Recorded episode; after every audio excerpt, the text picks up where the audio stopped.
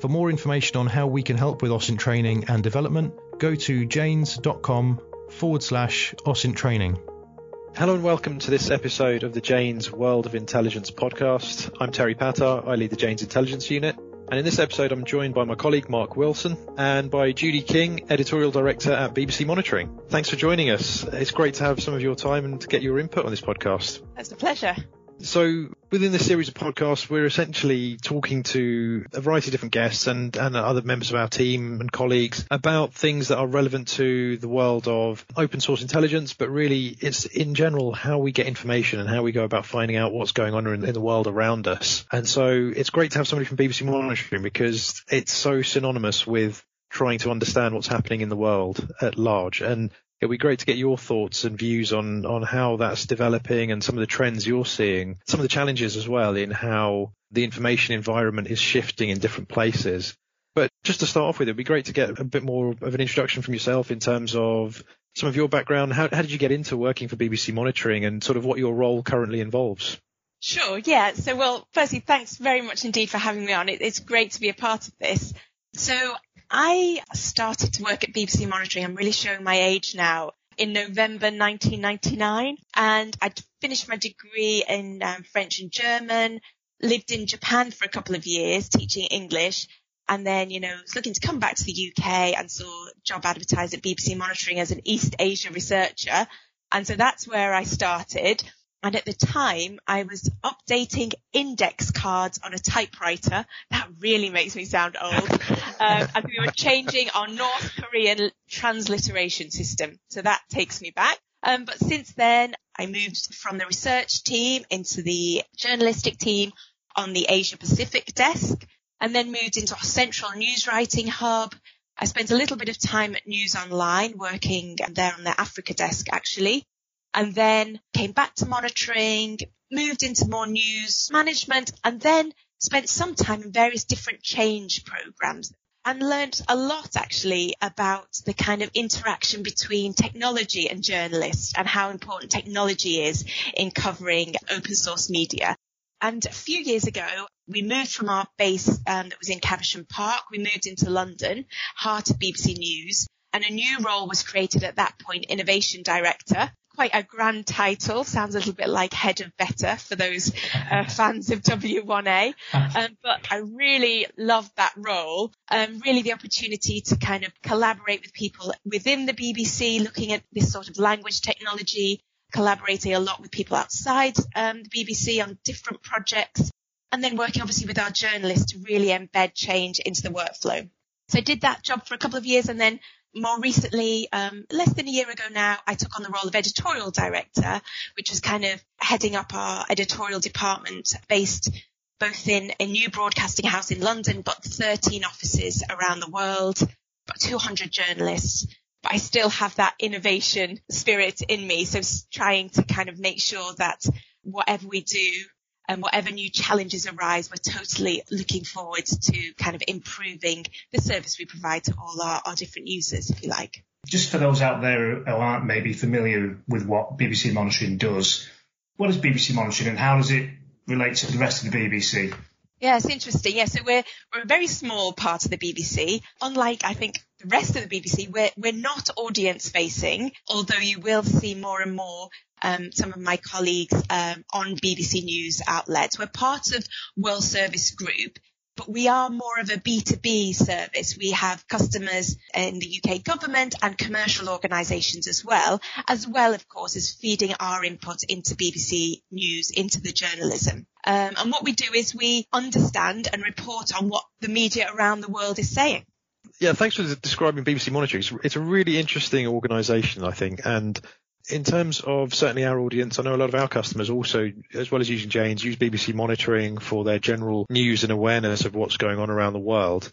Um, in the time that you've been involved in the organisation, what have been some of the big changes that you've seen perhaps in the way that BBC monitoring is sort of looking outwards and, and trying to get information in and, and, find out what's going on in different places? Yeah, I mean, the, obviously the media environment has just changed beyond recognition in the 20 years that I've worked at BBC monitoring when I started in the in the Asia Pacific desk, we were very much I was focusing on Chinese state-run media. We weren't really talking about social media. We actually referred to it at the time as NEM, new and emerging media. That was the kind of term we gave to social media at the time. And, and, and of course now our teams are, are constantly hopping from one platform to another. Um, whether it be, well, I mean, in Russia, TV still remains really significant, but now we've been reporting on how Telegram is becoming um, kind of unblocked in the country um, talking about our jihadist media team, how when jihadist accounts went um, from Twitter then to Telegram and now onto more niche platforms, Rocket Chat and many others. And so the the way in which you know previously we were really had we were able to kind of structure the work around broadcast commitments really and now we need a much more fluid agile approach to our coverage and as new platforms arise, we have to be kind of flexible to build those quickly into the workflow. Um, Iran, another really in- interesting example. Again, TV important. Newspapers often freer than broadcast outlets to report on what's going on in the situation there. And then the complexity of social media in Iran and trying to find um, and distinguish between what's coming from on the ground versus um, uh, people outside the country. So it's a whole, a much, much more complex web um, to tell the stories that, that our customers and our users are looking to us to tell. The Jane's Intelligence Unit will be launching a new online open source intelligence masterclass on Monday, the 13th of July, 2020 a modular progressive self-study course. The Jane's Masterclass enables you to learn the same open source intelligence techniques and tradecraft used by Jane's analysts at your own pace, wherever you are. Make sure to visit janes.com forward slash OSINT Masterclass on the 13th of July for more information or drop an email to inquiries at janes.com with online OSINT training in the subject line. Yeah, it sounds um, really, really complex uh, world just keeping across all those sources. I mean, one one challenge is, is, as you've already identified, Judy, isn't it? It's the keeping across the different platforms, and then um, for BBC Launching as well, keeping across so many different languages as well. I mean, how how do you guys um, keep across so many sources in so many different languages? Well, we have some very talented people. I'll say that first up. Um, we have people I've already mentioned immersed in those environments. So they speak the language, they're immersed in the language, they understand the nuance and they can then, they frequently speak multiple languages as well, which is essential for our work. We also, in addition to the journalists um, who work for the BBC, we have networks of independent contractors who we call on for um, specific projects too. And then of course we use technology to support them. Um, and I think at the moment it's that way round. It's um, journalists turbocharged by the technology rather than the other way round, technology trained by journalists. But, you know, it's interesting balance actually. And I think as time evolves, you know, that may shift too. I mean, it'd be, you know, as you try to keep across this ever growing um, mass of media. And of course, it's not just keeping across of it, across it, it's making sense of it and how we can free up journalists um, to have time to make sense of it, not just um, keep going and, and, and, translate or transcribe. And one thing we've done recently, I mean, in addition to um, you know freely av- available social analytics tools, we've um, we've worked with development teams within the BBC and, and some external partners to create a tool which transcribes TV sources into the vernacular. Um, and it's quite a simple tool in a way. You just get, you know, you feed in the, the TV source and you get a, a transcript. Um, it's not perfect as you'd expect and some languages are better than others. But what's fantastic about it is it just frees up journalists because instead of having just to sit there with their headphones on, watching, watching, nothing interesting. oh yes, that's interesting. I'll, I'll write about that. They're able just to skim through, um, and find those really interesting things. Um, and previously we pretty much had to limit our broadcast monitoring to news programming because you know, there's only, only so many hours in the day. Um, but now we're able to keep across talk shows as well, which in many countries very significant and of great interest to our users, you know, what's being discussed in those talk shows. And many of them go on late into the night, especially in countries like Russia, um, Egypt, Brazil, you know, um, and it's really hard to you know, structure a rota around, around doing that sort of work. But this technology has, has unleashed a bit of that. So we are looking constantly at how we can use, um, AI, other technology to kind of, you know, turbocharge our journalists, if you like. That's really interesting. I mean, and then how do you though decide in terms of being editorial director? How do you decide priorities in terms of, you know, what people should cover or what do you report? Because you can't, you can't report everything from a particular country, how do you decide, you know, and is it, is it down to the individual or the individuals covering that country to decide, or do you sort of give them guidelines or direction? Yeah. How, how, what, what's the process there? Yeah. So we have, um, I think one, yeah, we have a, a, really strong group of editorial leads, the team, the, the people that lead the, our different regional teams. And we have weekly meetings with those and our BD team who are closely talking to customers. We try and interpret as closely as we can. Of course, we have a wide customer set, so they have a wide range of interests, but there are sweet spots and there are areas that we know, you know, um, disinformation is of interest to pretty much everybody. Um, you know, security issues and then you know, geopolitics more broadly. Um, in some ways as well, it's interesting, you know, some societal issues becoming of more interest to our users than perhaps they were before, um, how societies are changing. Um, so we have lots of discussions um, with these editorial leads who then guide their teams as to what to select. Um, but it's um, we produce about between 500 and 600 different pieces of content a day. So it's oh. quite hard to get your arms around all of it. Yeah. Um, and it, which is quite um, an interesting place to be as editorial director uh, because it's not like you can read everything. Mm. Um, so it's yeah those editorial leads, the assistant editors who work closely as well, and you know having that kind of constant feedback loop uh, about you know, what's working for our users, what we should focus more on. You mentioned there, Judy, uh, that word disinformation. Um, and of course, that's been such a big story in itself in, in recent years, hasn't it? Um, so how does BBC monitoring go about detecting fake news and what, what are you finding to be the main challenges in that process? Yeah, that's good. Very, very, yeah, important question at the moment. That's for sure. So as, um, I don't, if I mentioned earlier, but monitoring was set up in the Second World War, about 80, we celebrated our 80th anniversary last year. And, in a way, we were set up to monitor fake news even before anyone even used the term. And it's been something that's been kind of a constant feature of the work of monitoring for many years. However, a couple of years ago, we really stepped that up to a different level and we set up a, um, a bespoke disinfo unit within, um, within monitoring. And what that's enabled us to do is really focus our coverage of this area.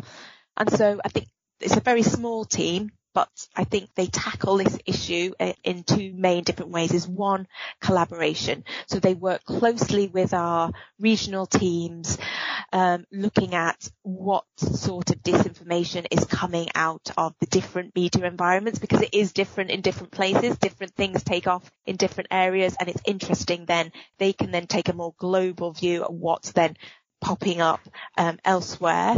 So that's that's one thing, that just a journalistic collaboration. They also work closely with the other teams within the BBC who are doing this work. So you may come have seen um, Reality Check, BBC mm. Trending, they're all in that same space.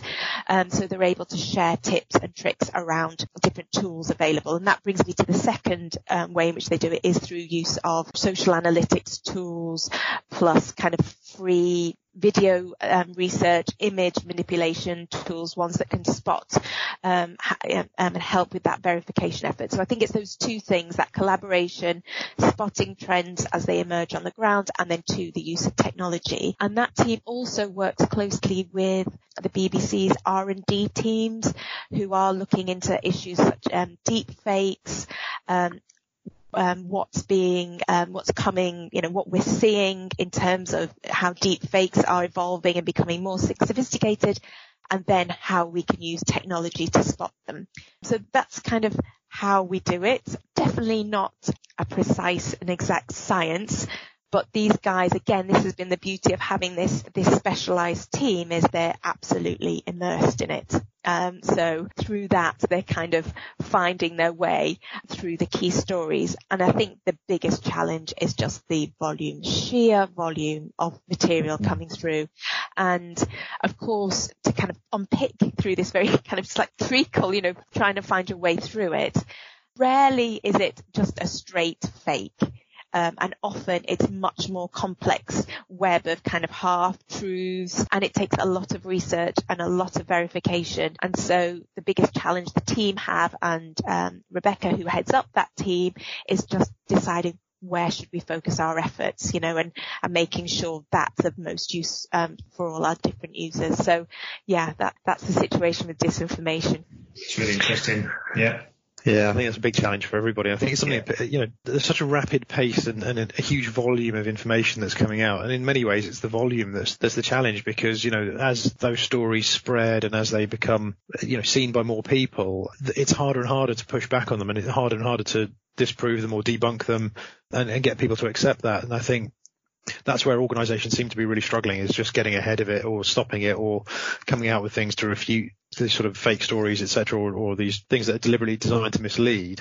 But that's, I guess that's always been the case. I don't think that's ever probably changed since BBC monitoring began. It's Absolutely. probably always been part of the challenge. So yeah. I guess now it's just a, a, volume and speed issue more than anything.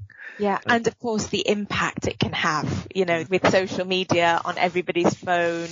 Um, it's, yeah, it's just taking it to a completely different level. Um, which is why organizations, governments are so keen, um, to, to find, you know, a way through it, which, you know, us and many other organizations are kind of feeding in to help support that. So yeah, real challenge of our era, I think. Yeah, and you, mentioned there sort of R and D and the use of technology, etc. Is it, is it getting getting us there? Is it getting us closer to where we need to get? And you know, will it will we see a big difference in the way that we deal with disinformation? Do you think, or is it is it still going to be a long time before those sorts of tools are ready to really help? I think there's no silver bullet. I think that's clear. I think there's a fine balance to be struck because as you do more research into deep fake, you then make it easier to create them as that information comes you know, the more research you do into combating mm-hmm. it, that technology then becomes more kind of openly available and then, you know, there is a risk that that creates a, a, bigger issue in itself. But I mean, there's no, there's no way around it that you, we have to find a way to do this. Um, and, and I think what's interesting, just to talk a little bit more about the, the deep fake side of thing is, um, of course, everyone's aware of the potential you know, absolutely catastrophic danger of, of something like this. Of, um, we, we aren't seeing really any evidence of this being used for real. Mm-hmm. Um, it only takes one. it's the fear of it, I think, within newsrooms. Mm. And, and it only takes someone on Twitter to say, oh, that video on YouTube, I think that's, that's a fake, that's a deep fake and then that, you know, all your journalistic instincts are kind of then thrown off, you know, and really experienced editors are like, oh my goodness, is this fake? Is this true? And how do you convey that nuance to an audience? It's really challenging.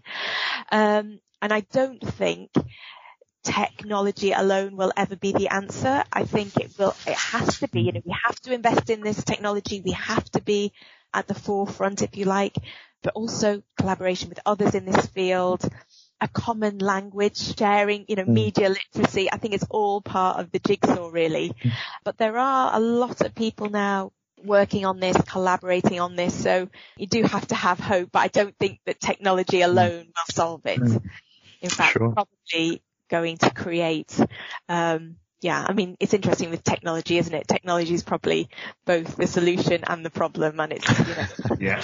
Um, yeah. finding balance. Yeah. One of the areas we talk about in our team quite a lot, isn't it, Terry, is the, the world of open source information and this kind of idea of, it, of there being a golden age of open source information over the last, last few years, you know, um, for open source researchers. Yeah, I think specifically with that, you know, as Judy mentioned, that growth of social media and, yeah. uh, in many ways it's caused problems in terms of, oh, how do you get on top of it? How do you cover it? But at the same time, I think from our perspective, or certainly some of our audience, the way they've perceived it is that, you know, you're getting so much more detailed, richer information about what's happening in various parts of the world that you weren't getting before necessarily.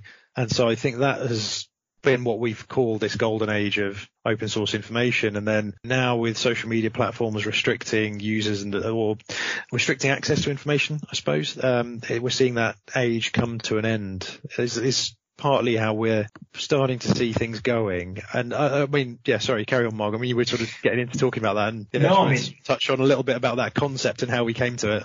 Yeah, I mean, the question really, Judy, I mean, are you seeing similar things? And, and in terms of the future of open source information, do you see do you see that kind of reducing, or do you see there being more opportunities to, for collecting open source information going forward? Mm. It was interesting to hear you describe it in those terms. Actually, I, I, hadn't heard it described like that, but it's certainly, yeah, certainly food for thought. So slightly thinking on my feet here. I mean, what we aren't seeing at the moment is a drop off of sources. I think in the world of jihadist propaganda and jihadist media, that's probably a separate case where the main platforms are clamping down and the groups are now going on to more niche platforms. I mentioned Rocket Chat earlier, Hoop, there are many others. And that poses a challenge on how to kind of keep the sources, you know, keep on top of them, keep track of them. But when we're talking about broadly events on the ground, people reporting. We are constantly following new Facebook groups, new people on Twitter. I mean, the situation in Libya, for example, just to pick up on that. I mean, it is just such a complex situation there different countries involved, but the sense you get from videos on the ground through Facebook pages is just incredible compared to perhaps what we would have got in years gone by so we're not so much seeing that tail off, but in, interesting. I, I do know what you mean. It will be really interesting to see how it kind of evolves. I think also, I mean, maybe I'm going to sound really old fashioned here, but TV in many countries still a hugely powerful medium. And I think what we try to do at monitoring is look at the media landscape as a whole and try not to, I mean, obviously the tools and techniques we use to monitor TV versus press versus social are very different, but we do try to encourage um, the view of the media landscape as a whole because I think that's where we really get under the skin of what's going on in a place. So as media shifts from one thing to another, we're still kind of covering the bigger picture. But anyway, it'd be interesting to see. Maybe you could invite me back on and we'll talk about how the golden age ended. Yeah, great idea. yeah, it's a good topic, definitely. Yeah. And I, I mean, it's interesting. You, you talked about new and emerging media when it we sort of first came across social media, really, I suppose. And, and yeah. I thought it, it, took me back immediately to when we first started delivering open source intelligence training. And we used to even then, and this is in sort of 2008, 2009, even then we used to refer to it as new and social media and because it, it, was new, and you know, and it's this thing, this new thing. and it's it's not new anymore, but it's interesting how you describe the, especially in the case of Libya, say, getting still good quality information and finding out what's going on on the ground using videos posted on Facebook. How have things developed in terms of, say, some of the local news outlets that you maybe previously used, not just sort of the broadcast news, but maybe newspapers, etc. I mean, I think journalism as a whole has been going through a sort of global yeah. crunch in terms of, you know, it's getting harder and harder for newspapers to operate and stay profitable and journalists to stay employed. Has that had a knock on effect for BBC monitoring in terms of there either being fewer local news outlets to get information from or to review versus in some places have they also have, has the quality of some of those outlets reduced? Mm, really, really interesting. Yeah, I mean, media outlets have for some time been having a very difficult time and we're seeing that just ramp up now in the COVID-19 era. Um, we're just reporting the other day of Turkish newspapers stopping publication for four days, you know, hasn't been seen for 20 odd years and they just stopped because they had no advertising, no one to distribute them. And that's, you know, these are big names. These are not actually the small local papers that you're talking about. So yeah, I mean, how that all pans out as, as, you know, we, we kind of move into the, you know, post COVID-19 era will be, you know, very interesting to follow. I think in terms of for monitoring specifically, I think it completely depends on the region. I think for some areas for a long time we've used the social media accounts of activists or people on the ground and not really media organisations to cover um, developments, but also feeding in, of course, again, state-run media in many countries still a significant player, and so getting that balance of the two. I think in other regions, we do a lot in West Africa, radio, still important still, you know, where we get the bulk of our information from Mali, for example. So we do take it, you know, region by region. And I think it's going to be really interesting as uh, in the coming year to see how how that then, you know, evolves. Just talking about taking it region by region.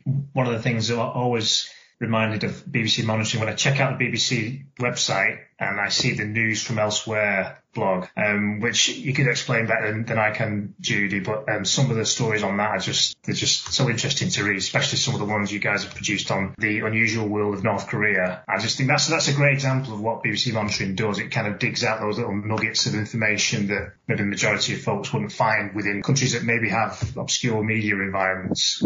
Uh, it's interesting you should mention uh, news from elsewhere. It's a small strand of what we do actually. It's quite different from the kind of core, quite serious world of, you know, civil wars or terrorist attacks, which is kind of normally our bread and butter. Whereas news from elsewhere slightly lighter touch, um, but still interesting insight, I think, into the societies in which this media um, is, is, kind of being broadcast.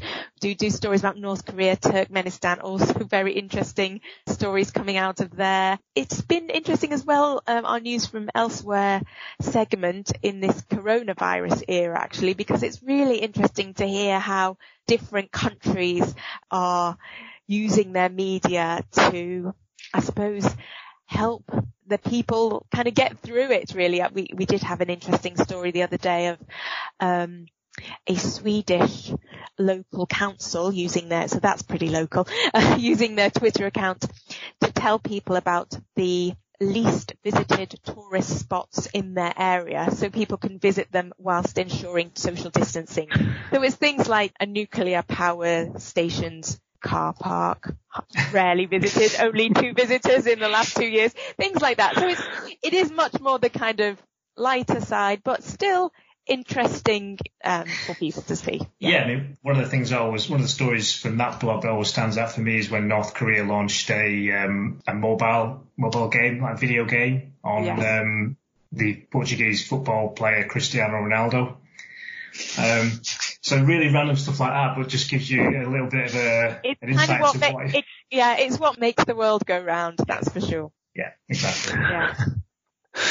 It, in terms of those, you know, trying to surface little nuggets, and, and I think it's a lot of it comes down to being able to contextualize information, doesn't it? And that's where you, you, you know, you guys have got, as you said, you've got really, really talented colleagues. You've got the expertise in house to be able to say perhaps what is significant or what is important about this story in the context of that country. And so do you, do you find that sometimes you get a very different view being within BBC monitoring of what's going on in different countries versus if you were just a normal, and I know it's probably hard to separate, but if you were just a normal consumer of information using mainstream news outlets, I suppose, um, did you get to really see behind what is the, maybe the top level news and, and dig deeper and, and find out what's going on in different places? Yes, ab- absolutely. And I think it's, it's the level of granularity. I mean, this is what monitoring does every day, regardless of what's happening in a country, we are watching their media and we're telling our users about what's going on there. So that's quite a different experience. Usually news covers when something's happening or when something's really just about to happen. So I suppose the value for monitoring is we're able to notice when things are changing, even if gradually, even if small signs and tell people about that. So that horizon scanning, flagging up stories before they become stories, if, if you like, and information before before it becomes big news. I suppose that's the key difference. Um, and I suppose one of the big changes that monitoring's currently kind of embarking in is what what what interests you know previously um, we translated a lot of material and we did a lot of individual reports and we expected our users to kind of, you know, go through them uh, and read them all uh, and, and then, you know, make their own conclusions as to what's important and what's not. And I suppose more and more we're hearing from our users that they just you know, there's so much information that they want us to help. They still want that granularity. There's no change from that. They still want to be reassured that we are watching every day. Um, we're not just kind of following the news when it breaks. Um, but they want us, they want our journalists, our experts to kind of flag up why does this matter? What's the context here that makes this a significant thing and worth taking note of? So that's, you know, part of the work that we're doing to look at our product mix and, and, and make sure it's, you know, absolutely the most useful for the people who use our service. I think, um, yeah, I mean, one area of it, isn't it, Judy, is obviously you guys cover the stories, you, you cover the developments on the ground, and, and um, you, you, cover the stories be, before they come stories, as, as what you just described. I guess another another useful output maybe of having uh, media specialists in BBCM cover specific regions or countries is that you guys can also cover the actual media environments within countries, and you understand uh, potential biases within um, media sources or media organisations, which someone maybe doesn't have m- much knowledge about that region or country just just accesses the news report and takes it for face value, perhaps. Whereas I guess if you've got a team of analysts who really kind of dug in inside a country, inside that media environment, they can tell you, I guess, well, these sources have this particular slant and these sources have another particular slant. I guess that's something that you guys cover. I mean, it's so, uh, that's yeah. I'm really glad you mentioned that, Mark, because actually that's at the heart of the value that monitoring can bring. Really, it's not just about the information; it's about the source of that information, and then helping people to interpret that accordingly. So I suppose the way I always, when people are new to monitoring, and, and we you know, and, and they, they if, particularly if they're like me, they're um, born and brought up in the UK, I think we know, um, you know, about the different slants of different UK news uh, outlets. And, um, you know, so if you're reading something in the Financial Times and you're reading something in, say, the Mirror, you might, you know, you might know the different journalists who, uh, who, you know, and their sources and you can then judge, you know, where to put the emphasis really in the information. And I suppose what our customers are coming to us for is they might know that for the UK. They might know, you know, how to judge information from different types of sources, which of course there are plenty in the UK and they're rich and varied. So I suppose what's interesting though is they don't know that for Tunisia. So they don't hmm. know this radio, this online blog, you know, what's their leaning, what's their slant, you know, what, what are their sources. That's what they're coming to us for because they think we do know and and um, and we do. is, is, is, it getting harder though in many ways to keep track of that? I mean, are, they in in in several of the, of the countries around the world or in regions? Are you finding that there's bigger changes occurring in terms of the slants that different outlets might have, or is it is it staying fairly consistent? You know, once you once you get to know a media environment and a, a particular country, does it does it stay the same for a, for a while, or is it is it like here where sometimes you know a newspaper might throw its weight behind the government, and other times it might not do? Yes, I, I, don't think I would ever use it the word consistent. I think right. I think I think it definitely it's it's most of the environments that we're covering, bar say maybe I think it depends by region. I'm just right. thinking uh, thinking aloud really. Like sure. Central Asia, I think possibly fairly stable. The Middle East definitely not stable, but I think there is a range there. I think when it comes to like sources changing their stance, I think it's rarely subtle. I'm, I'm right. going out on a limb here. I think we do spot that quite easily, quite readily because I suppose there's a reason why they're doing it and that's the kind of thing people are looking to us to explain. But it is something we do track and basically we do our level best to understand mm. what the source's stance is because that helps our users interpret the information that they're conveying. So, you know, we produce annual media environment guides which track mm. these changes. So we do put quite a lot of resource into doing that. So not only telling the stories of the day, but also explaining the media environment. we've recently introduced a, a kind of um, the media environment guides are often you know thousands and thousands of words long. Um, and we're now introducing a kind of media snapshot so we can be a bit more fleet of foot when things change uh, we can more quickly. It's often what people come to us for when a crisis breaks actually. That's really interesting because i think that's something we've seen certainly is that in some of the countries we're interested in, sometimes information isn't as objective as perhaps it used to be, or there's more political polarization um, yeah. rather than more even or balanced coverage or attempt at balanced coverage, I suppose. Um, so yeah, it's it's in some ways getting getting harder, and this this sort of loops back to what we were saying about the maybe the end of the the golden age of, of some of the information we look at. But you know, it's getting harder in some ways to know what's going on in places, but in other ways, um, as you've described, there's still plenty of information, and it's not so much often understanding what what's happening, but more the context of it and explaining it to people that's the challenge. Yeah, it's much more complicated. I suppose at monitoring, we've always actively seeked out this polarized media.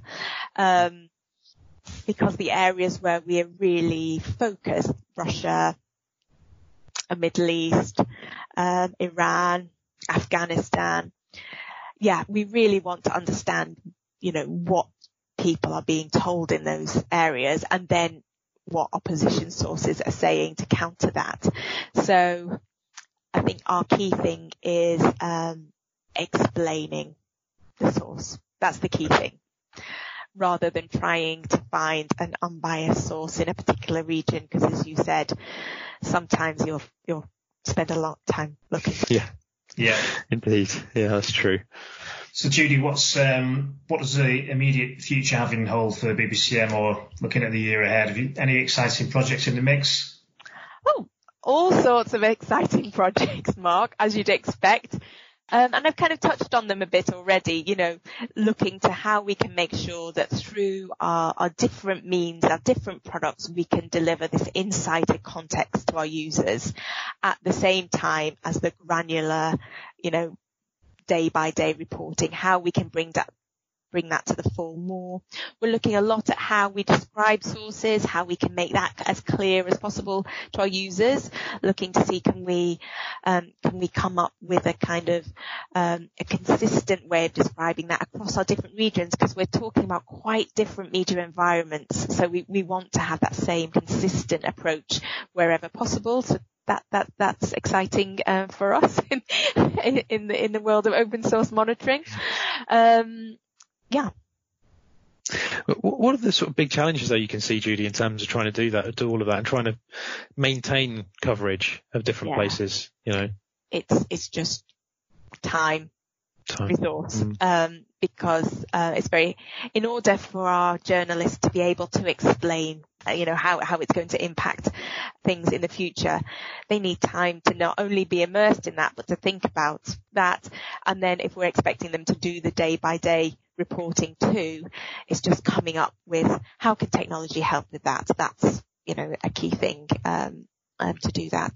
Mm. And then is it, well, I guess you've got the added challenge of, as you were saying earlier, about trying to go more from giving the information to people, but trying to give them more of the so what and explaining yeah. a little bit about what it means for them. Yeah. That in itself takes time as well.